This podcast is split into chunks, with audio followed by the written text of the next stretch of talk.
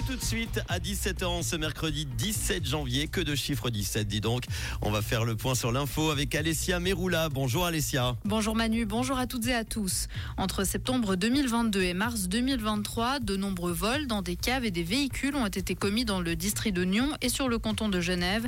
L'enquête menée par les gendarmes du poste de Nyon a permis d'identifier l'auteur présumé. Il s'agit d'un homme de 36 ans domicilié dans la région. Il est impliqué dans 80 affaires de vol. Un ex-enseignant valaisan reconnu coupable d'actes d'ordre sexuel avec des enfants. L'homme a aussi été condamné pour pornographie et violation du domaine secret et du domaine privé au moyen d'un appareil de prise de vue. Il écope d'une peine privative de liberté de 3 ans, dont 18 mois de prison ferme avec un sursis de 4 ans.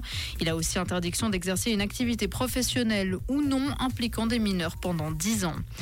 Les hôpitaux universitaires de Genève disposent désormais d'un service ORL flambant neuf et à la pointe de la technologie. Ceci notamment grâce à une machine qui permet d'évaluer la fonction auditive du patient en situation réelle. Les nouveaux locaux ont été inaugurés aujourd'hui après plus de 2 ans de travaux.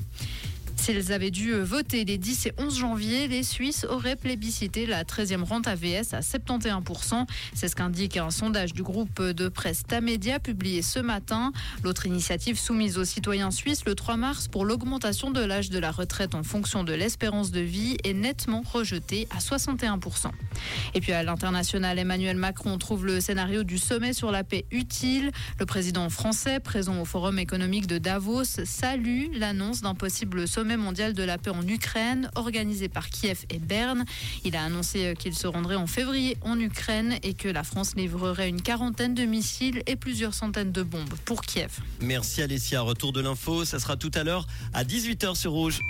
Comprendre ce qui se passe en Suisse romande et dans le monde, c'est aussi sur Rouge.